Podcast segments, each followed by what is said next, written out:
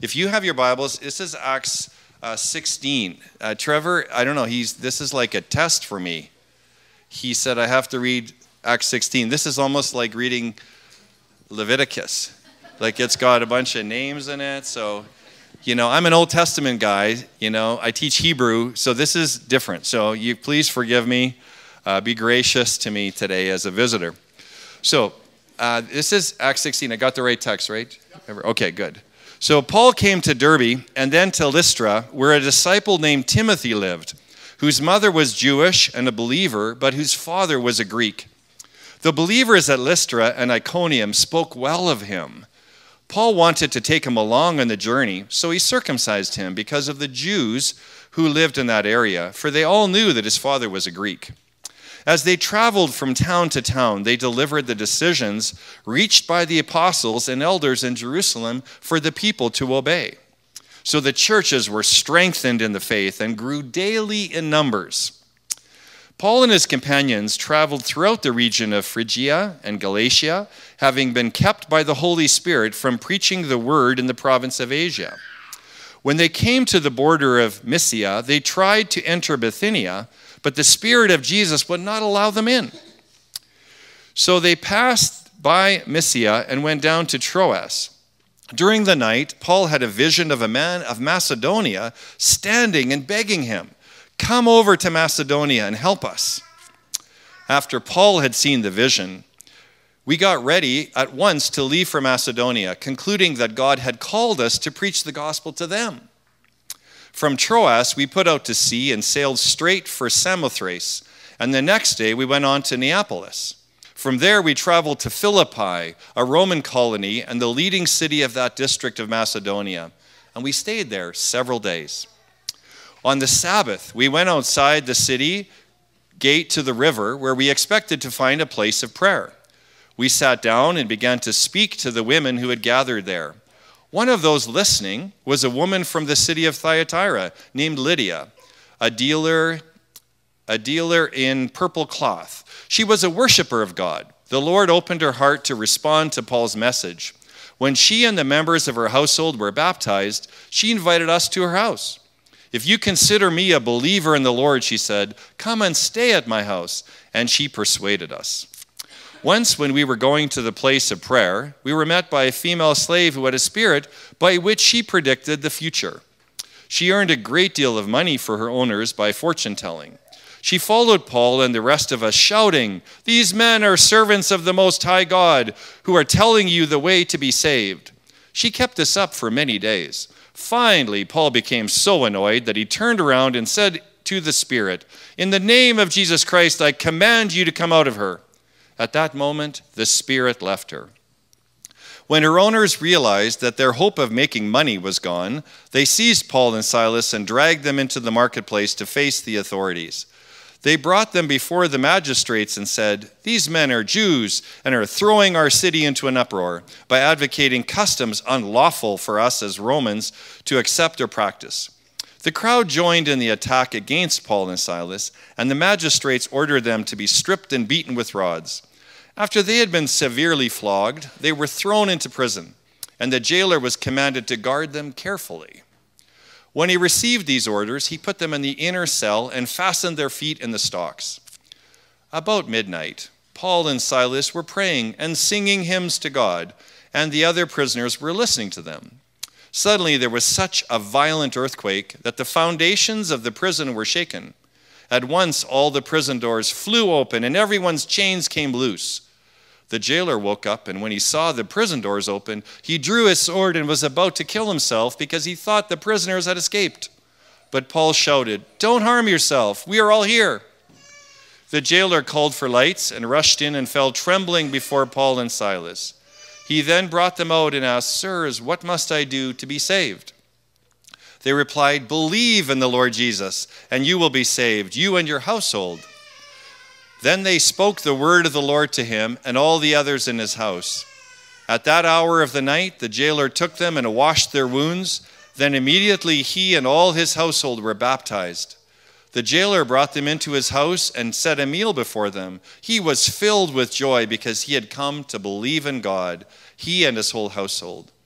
When it was daylight, The magistrates uh, sent their officers to the jailer with the order Release these men. The jailer told Paul, The magistrates have ordered that you and Silas be released.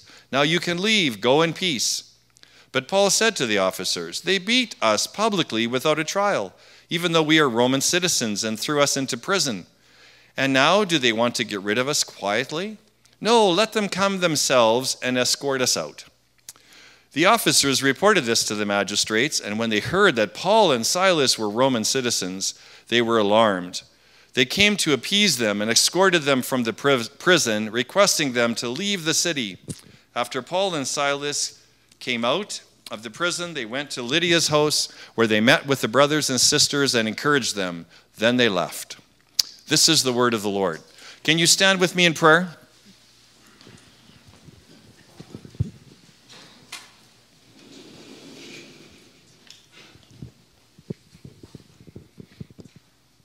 All right, Lord, we just thank you and praise you this morning. We can lift up your name and worship. I pray, Father, that this house would be a house of prayer in this moment. Your Holy Spirit is here. May your Holy Spirit fill us. May your kingdom come to earth as it is in heaven. And pray, Lord, that just like this church in the book of Acts, people were being added to it daily. I pray, Father, for that for Mission Hill Church. I pray for that for all the churches in Calgary. I pray, Father, that your name would be lifted up in this place, that each of us would seek first your kingdom and your righteousness, bless our neighborhood in your name for your glory. So I pray this morning, Father, for Trevor, pray a blessing over him, pray for guide his words as he speaks to us, and may we remember nothing except what comes from you. And we pray together, Our Father, who art in heaven, hallowed be thy name, thy kingdom come, thy will be done on earth as it is in heaven. Give us this day our daily bread. Forgive us our trespasses as we forgive those who trespass against us. And lead us not into temptation, but deliver us from evil. For thine is the kingdom, the power, and the glory forever and ever. Amen. Amen. Amen. Thank you. Go ahead and be seated. You are welcome back anytime, Ken, if not just to read scripture as all those names went through, I could almost audibly hear Aaron gasp and go, oh, I'm so glad I don't have to read those names. Um, I felt like I was uh, listening to the Bible on audio when I closed my eyes, so thank you for that, Ken. Appreciate it. Uh, it's important to hear that whole story, even though we're not going to get specifically into every part of this story. And uh, it doesn't bother me that we read the whole story, anyways, because I think uh, having gone through this book of Acts, I don't think we can read it enough. But we're going to embark on a new series. We're going to pick up. it's been so long that I was not here the last time we preached through the book of Acts. That's how long it has been. Uh, and we're picking up the last third of the book of Acts. And it's, we're, we're calling it the church on fire. Now, this may feel like a little bit too soon for some of you uh, who have maybe experienced some of this forest fire business, but what I want to say is it's perfect for how the Holy Spirit works in proclaiming the gospel. When we say the church is on fire, I think sometimes we say that, that there, there's some metaphor there that's helpful, but if, if you know anything about fires, and I don't know a ton, but I do know three things, and I fact checked this morning to make sure, but a fire needs three basic elements it needs fuel, it needs oxygen, and it needs heat, right? Everyone who knows fires knows this, right? There are elements that you have to have all those three together in order to have a fire. Now, you can have them all together and not have a fire, but you cannot have a fire and not have all these elements. Now, here's what's interesting about the way the gospel works is that there are certain elements that are always there as the gospel goes out. First of all, there are speakers of the gospel. Whether that's people reading scripture, which is still technically speaking, there are always hearers present. And there is always the Holy Spirit at work in both the speaker and the hearer. Does that make sense? So, hopefully, when you hear this, the church on fire, it's actually pretty good because you know that a fire out of control is actually that it's out of control. The best sometimes you can do is manage it. And even then, you're at the mercy of what? The elements, things like the wind, things like the heat, the time of year, things like the fuel that's around.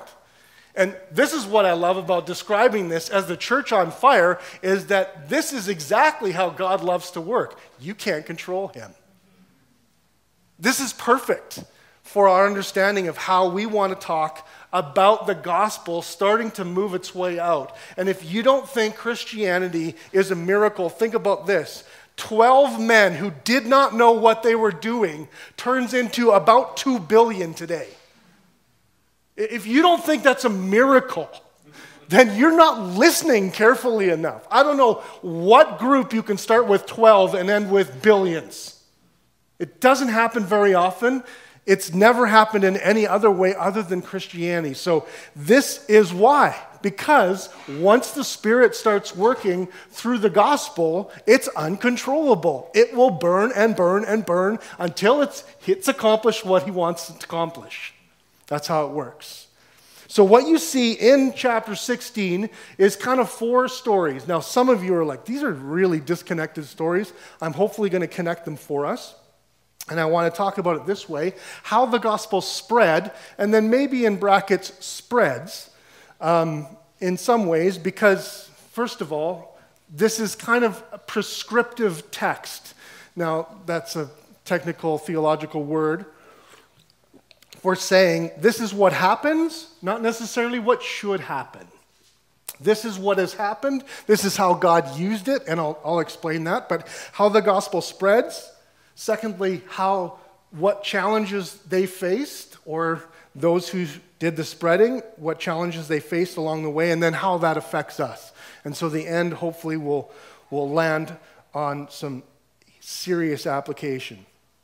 But first of all, how the gospel spreads.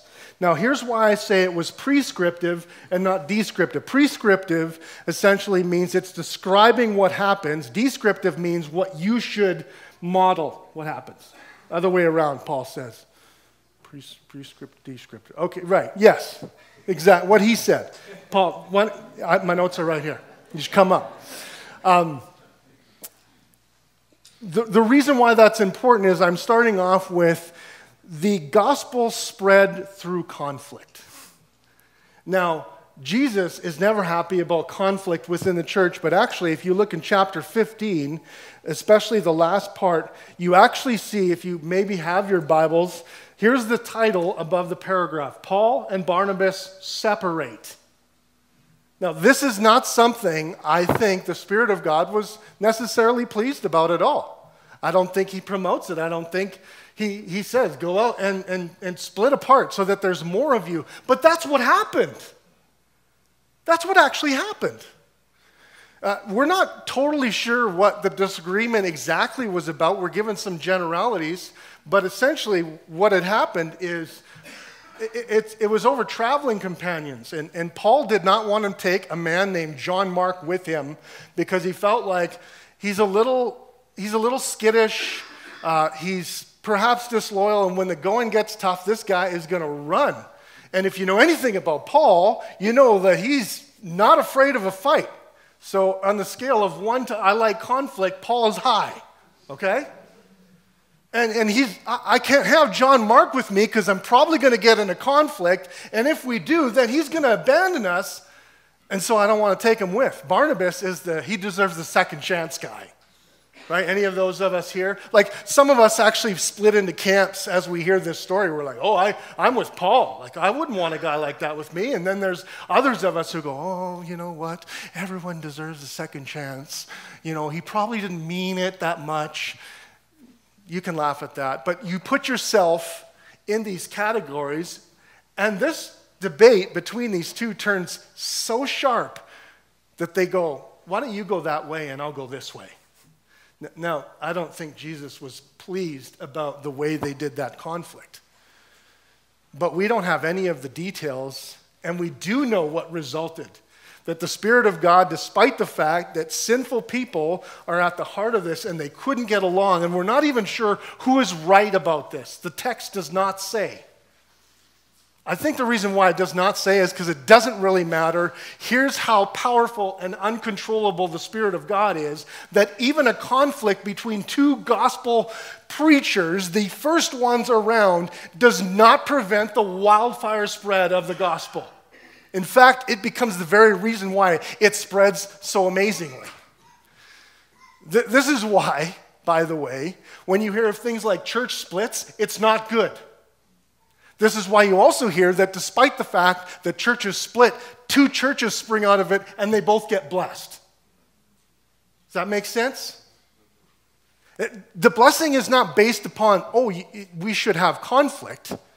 The blessing is, we have such a gracious God that He says, I know that you're like this, and despite all of your mistakes and your disagreements, I am going to use this anyways because you can't control the gospel. You can't control the way God blesses his people. Blessing is unearned, you can't earn it. In some ways, it proves how gracious God really is. Secondly, the gospel spreads through the guidance of the Spirit. Now, th- this is why I separated the two, is, is I don't think conflict is, is via guidance from the Spirit. The Spirit doesn't, you know, help people get into conflict. But the rest of the, the text, the other stories, kind of show this pattern of the guidance of the Spirit, and it really is all over the map. All over the map. Wouldn't it be great if we had a map that would help us? All over the map. So here's what I want to point out. My daughter gave me a pointer. Look at me, hey? Can I get some oohs and ahs? Okay.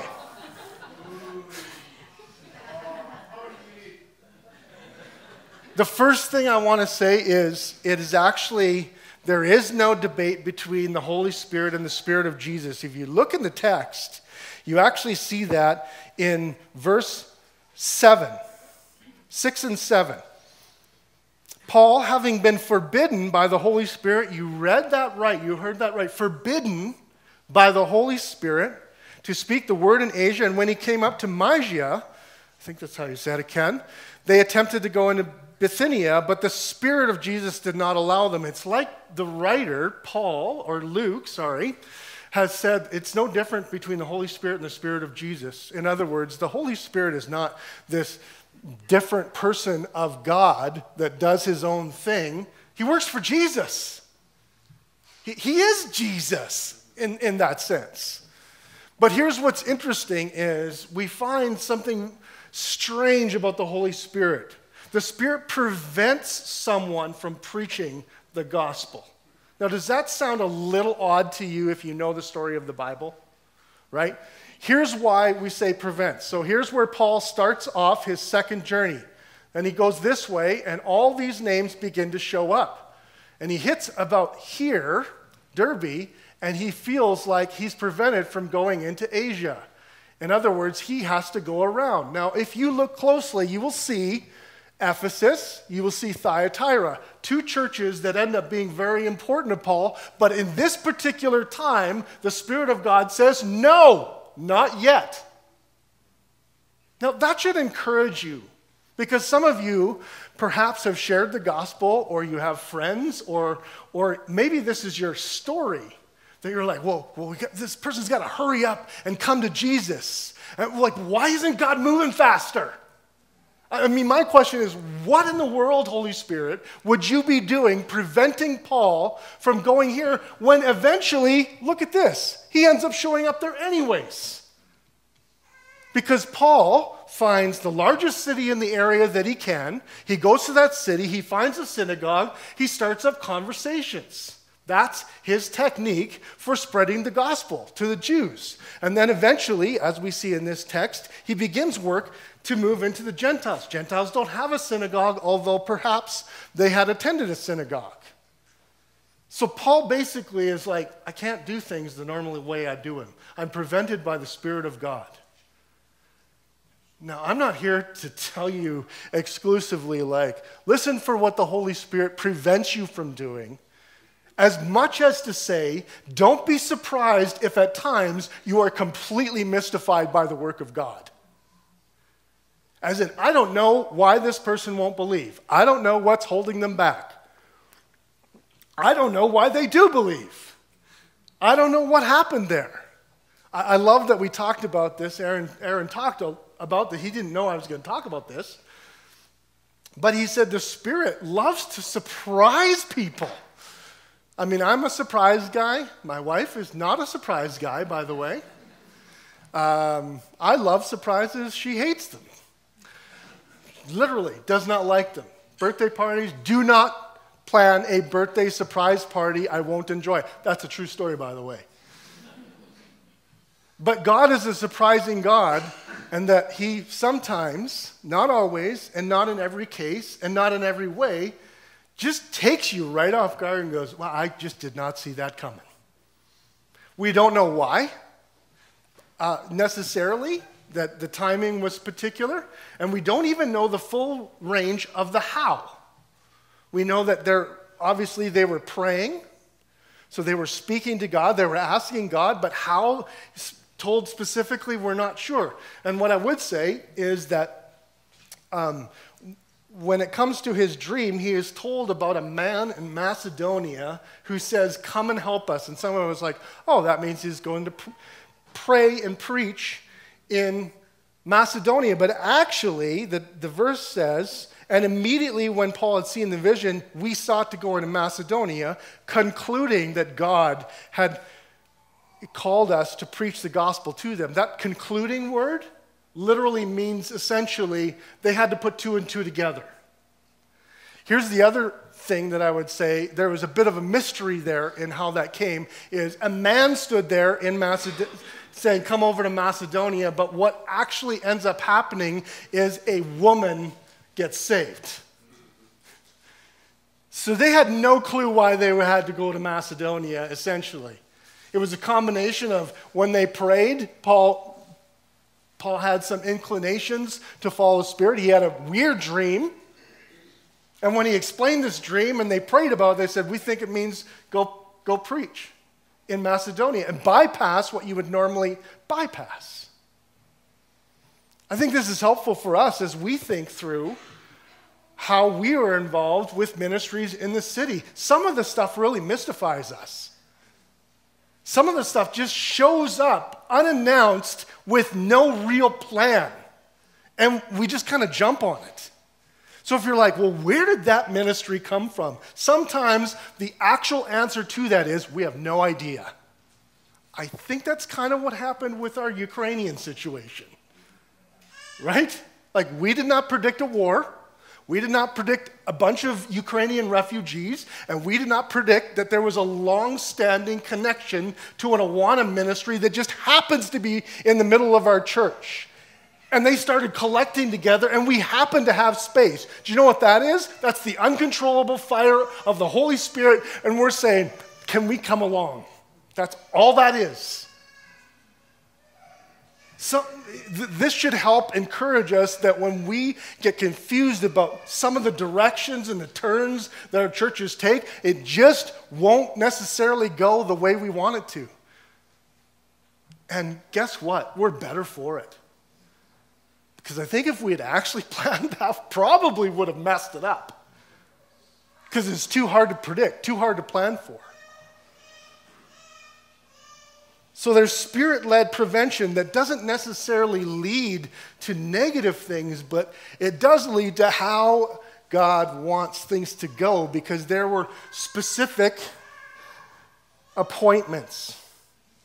So there were, there were spiritual dreams, as I talked about, spirit led dreams come over to Macedonia, but it wasn't just a spirit led dream as if he knew exactly what was going on. He needed some interpretation to it. I mean, it's pretty general. It's like if you had a dream and you said, Come to Red Deer and help me. What would you say that meant? Well, that depends. Are you an engineer? Are you a school teacher? Are you a single parent? Like, it just depends. You need, you need some help to interpret something like that. God still works that way today. You'd, you'd probably be shocked at the amount of Muslims who come to faith through a dream. And usually, Not every time, but usually that dream is Jesus shows up in person in the dream and says, I'm the Messiah, or something along that line. It still happens today. God does actually direct people through dreams. You have a weird dream, and you have a dream where you're like, I think God may be at this, write it down. Maybe God is speaking to you. It won't be the last time He did it, and it won't be the first time He did it either. I'm not saying that your crazy dreams are all spirit led dreams. That's not what I'm saying at all. I'm saying this is out of my control, friends, but be aware God is not afraid to use them. He made them. But they lead to, third, spirit led appointments. Here's one of the reasons why I think God prevented is there was particular people that, that Paul had to meet at a particular time because he, the Spirit of God has been working way ahead of time in their lives. He had a spiritual appointment, first of all, with Timothy. So here's the thing Paul says, you know what? We've got some very important information that was decided at the Council of Jerusalem by the apostles, and that is Jews uh, do not need to impose their way of life upon the Gentiles in order for people to be legitimate Christians. We should go tell the other churches. That's why he set out. Guess what? He shows up, no, nothing happens, but he does meet Timothy. And if you know anything about the story, you will know that Timothy becomes a major player in Paul's ministry. The books, 1 Timothy and 2 Timothy, are written to this young man who was handed a church in, if we have the map, don't go back there, Jenna, in Ephesus, which was a church that was both on the heart of Paul and, and they loved Paul. If, if you want proof, read Acts chapter 20, where they basically say goodbye, thinking it's probably for the last time, and they both weep. I mean, they, this church means something. Paul ends up handing the Ephesian church to Timothy, who's a timid young guy that he really believes in. So you don't think there was a divine appointment there. You're missing what's really going on. And there's some weird stuff in there, I'll, I'll admit it. Um, that whole business of Timothy being the son of a Jewish woman, his father was a Greek, essentially it means um, he was truly Jewish, but he wasn't circumcised, so therefore he wasn't seen as a Jew. And if you don't know what circumcision is, I believe Aaron's taking a whole morning to study this in academy, so make sure you attend that, right? He'd, he would love to tell you what this is after the service. You're welcome. But it seems like a weird thing to say circumcision doesn't really matter anymore. And then, hey, Timothy, uh, there's a few medical procedures we have to go through before you can be an, a companion. What that means is Paul was the kind of person who would do anything to see the gospel spread. He, he, apparently, being uncircumcised would prevent many Jews from taking Timothy very seriously at all because they knew that his mother was Jewish and that his father was not saved. And so he was like, I don't want this to prevent your gospel opportunities in the future, Timothy. You need to do this because the gospel needs to spread. These people need to know about this. And it's, it's, that, that is helpful for us. That we as a church, as we make decisions, there are things that we should be able to get rid of so that we can see the gospel move forward. Some of us are like, I loved that program, I loved it, and, and, and we're not doing it anymore. And sometimes that's just simply because we don't have the, the people power to, to push it forward, and sometimes it's like the Spirit's just leading this way. But it, it, it doesn't, it, it doesn't mean that we don't care anymore. Secondly, there's an appointment that Paul has with Lydia. He goes to preach the gospel. His normal course of action is actually to head to the synagogue. So, the synagogue is a place where both Jews and Gentiles outside of the temple in Jerusalem of the time they could discuss spiritual matters. And so, the synagogue is a great place for this. People that show up are already prepped to talk about these particular things, right? Like if you go to a chat room, you can expect that the people that show up in the chat room want to generally talk about the subject, right? That's why you can break right into spontaneous conversation. Right? They're there to talk. That's what the synagogue was for Paul. People were prepped for this. Jews, Gentiles, they can intermix and not have any arguments. They can discuss scripture. And so Paul goes to Philippi and he doesn't find a synagogue. But there's a place of prayer that's about a mile outside, or 1.6K for those of us who live in Canada, outside of the city, where they know is a place of prayer.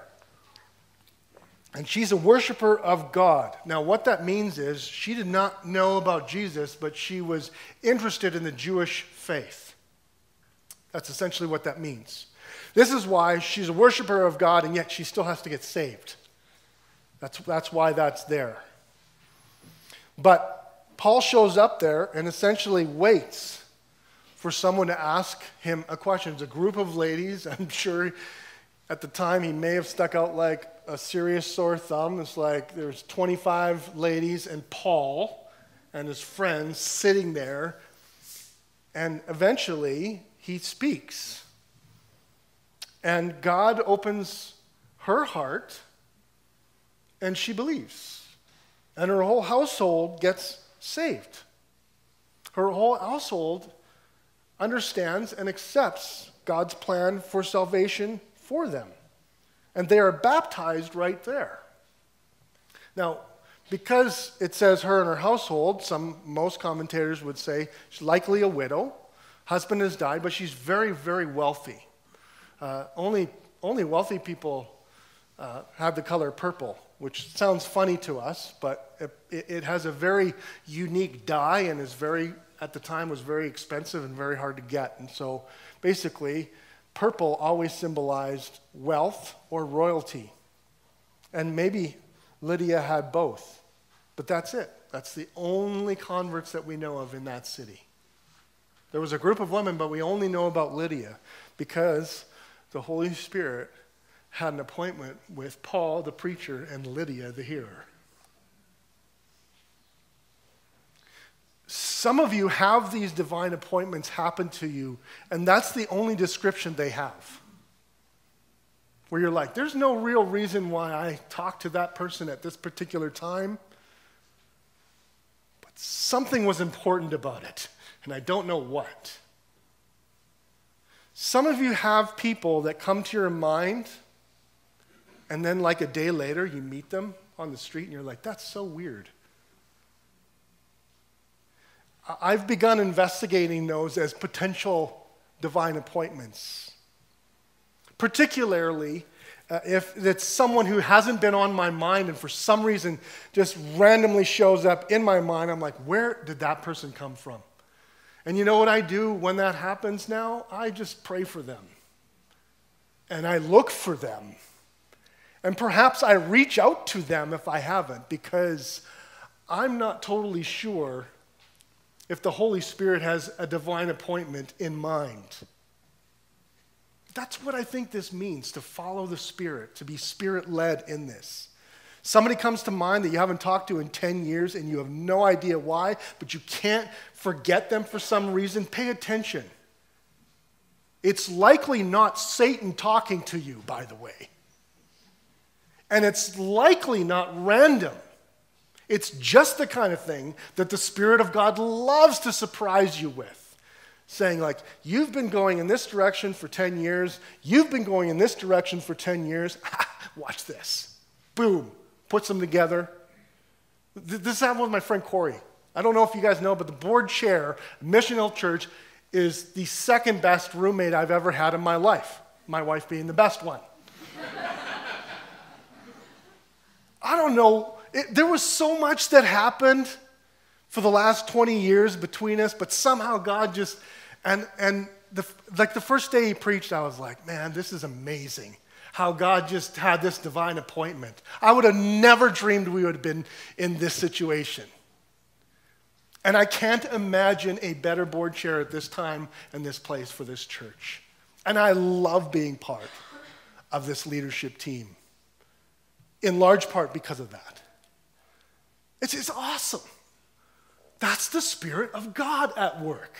That is not me, definitely not me. And as good of a planner as he is, it's still, I don't think, him putting this together. There was also an appointment with a Philippian jailer that many of you would have prayed this away halfway through the story. Am I right or am I right? Right? Like a guy gets annoyed, Paul. Uh, is, that's the part that I thought everyone would laugh at. There was, a, there was a girl who is following them around. She's like telling the future, and she's like, I know who you are. You're, you're preachers of the Most High God. They're going to proclaim salvation. I'm like, that theology is really, really good. Why was Paul so annoyed? I don't know. Perhaps he was in the minds of Jesus, like, I don't want this girl who's clearly a uh, slave. You know, she, she's a, a fortune teller for a hire. I don't want her to be the one who proclaims the gospel message because that's going to confuse. That's what one commentator thought could be.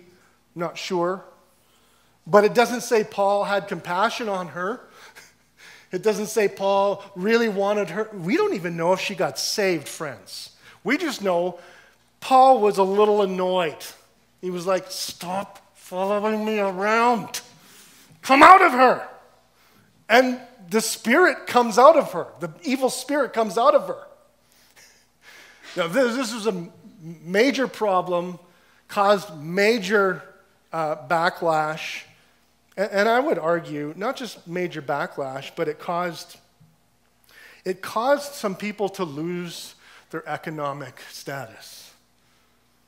And so it was viewed as very dangerous. And they got thrown in prison. At this point, most of us would have sent out an email and said, Pray for Paul and Silas that they can get out of prison. Earthquake happens, doors open. Prayer answered? No, they stay in prison. It's hilarious, isn't it? That for some reason, Paul is like, no, no, no, no, we're not going anywhere. if I was with Paul's group, I was like, what, what did you just say?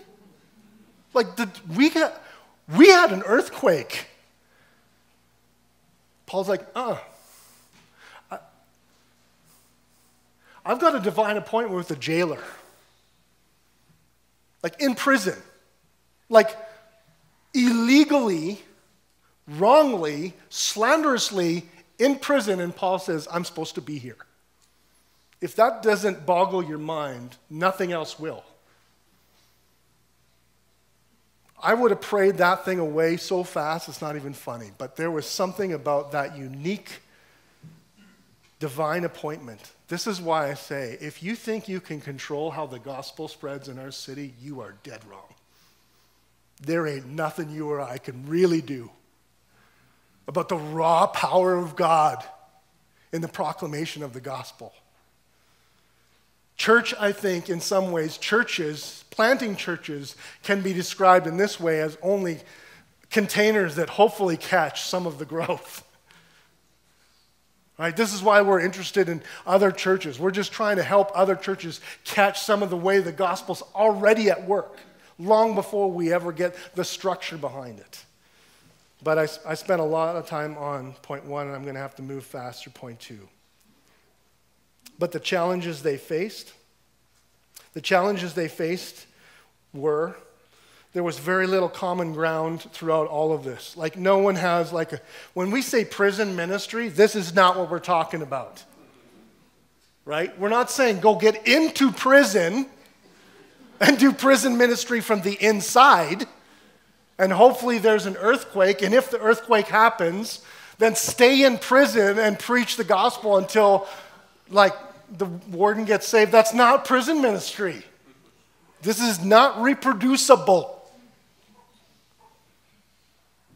But we shouldn't be afraid when Christians are threatened, thrown into prison. This is not a problem for the Spirit of God.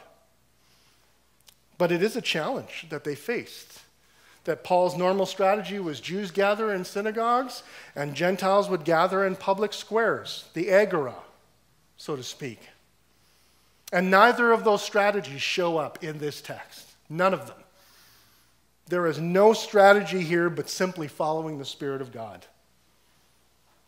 But here's one of the things that I noticed is that Paul's main strategy was to go to the people and not wait for the people to come to him. So I wouldn't even call that a strategy, I'd call that the way of life. That was Paul's way of life. And I think this is a hard lesson that we need to learn as churches, as the evangelical church in this century. Because actually, I see a lot of similarities between what these Christians face and what I, I think we're facing right now. We're facing some things that, that, that Christians have not faced in quite some time.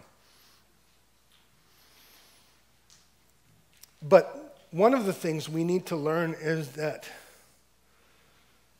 we need to go to people and not wait for them to come to us.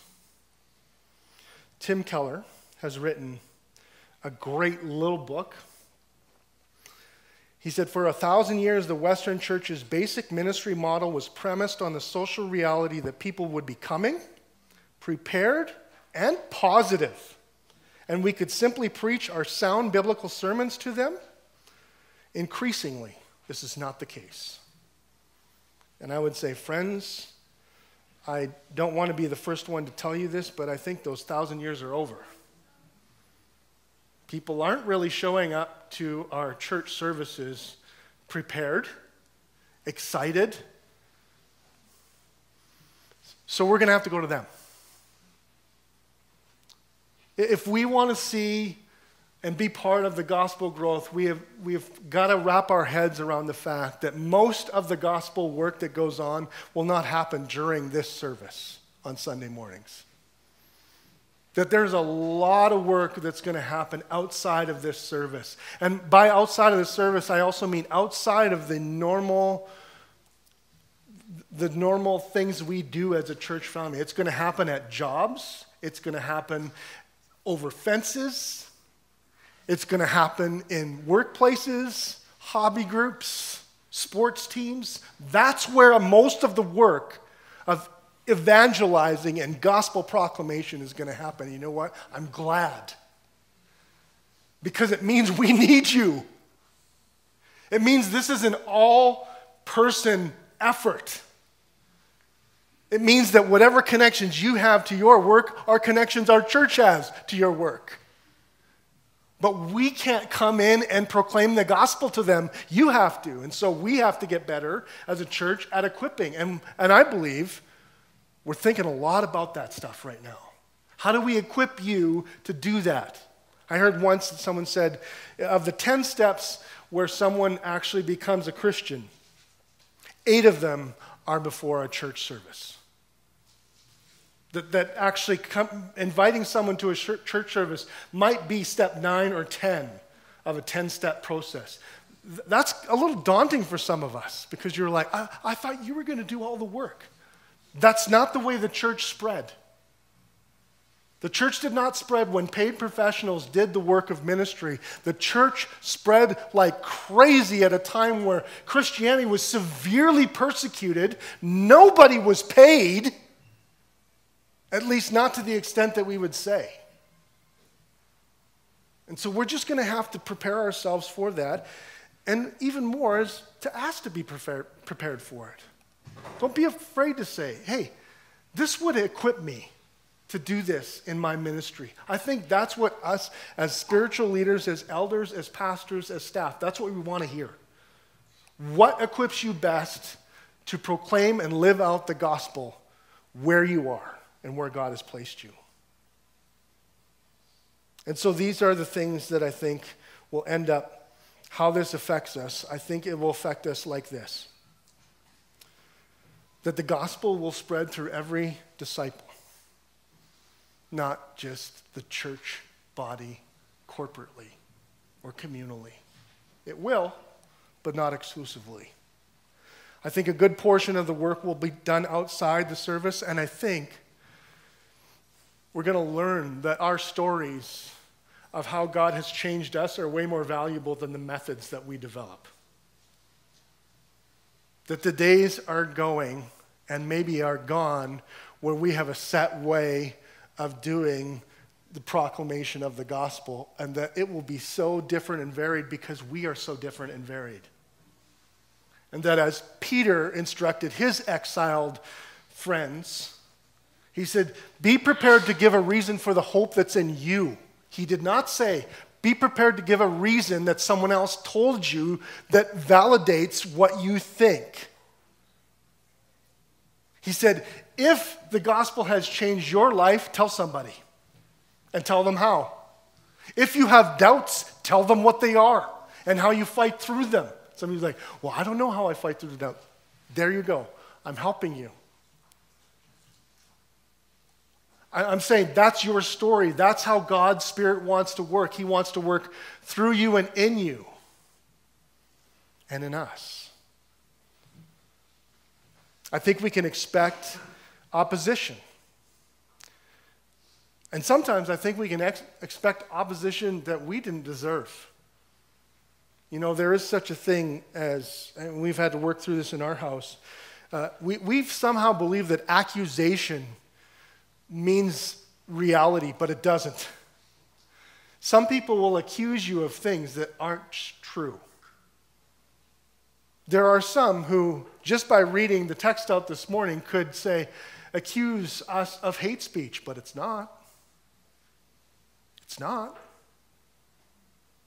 But somebody may accuse us of that.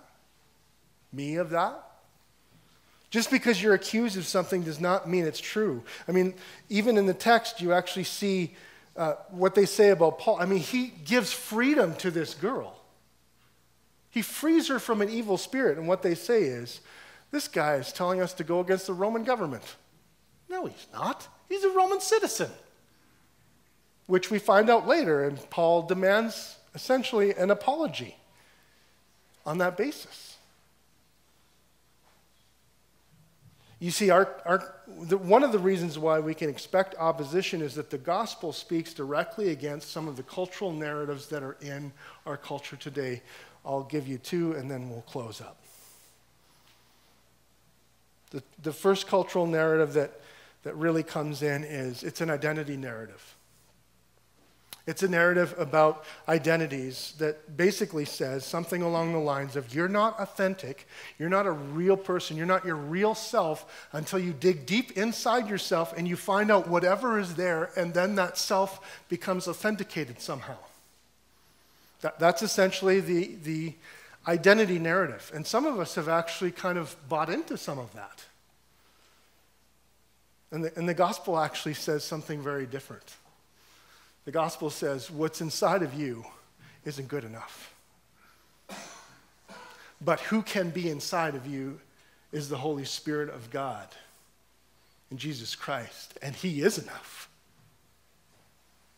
And so, preaching the gospel for people who see that identity narrative as truth will view Christianity as very dangerous because it interferes with perceived freedom. But I can guarantee you, without stepping on anyone's toes, it's perceived freedom, but it's not freedom.